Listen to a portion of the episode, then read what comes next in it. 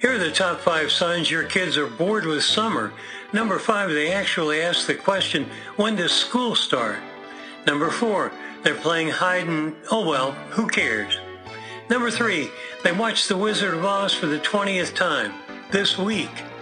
Number two, they use scrap lumber to build a tree condo.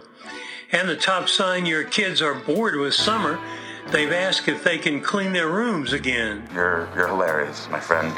If you've got a music request, go to desertradioaz.com and fill out the handy request form. Your song will go on the playlist. Well, I guess that makes our naughty parts tingle. Thanks for listening.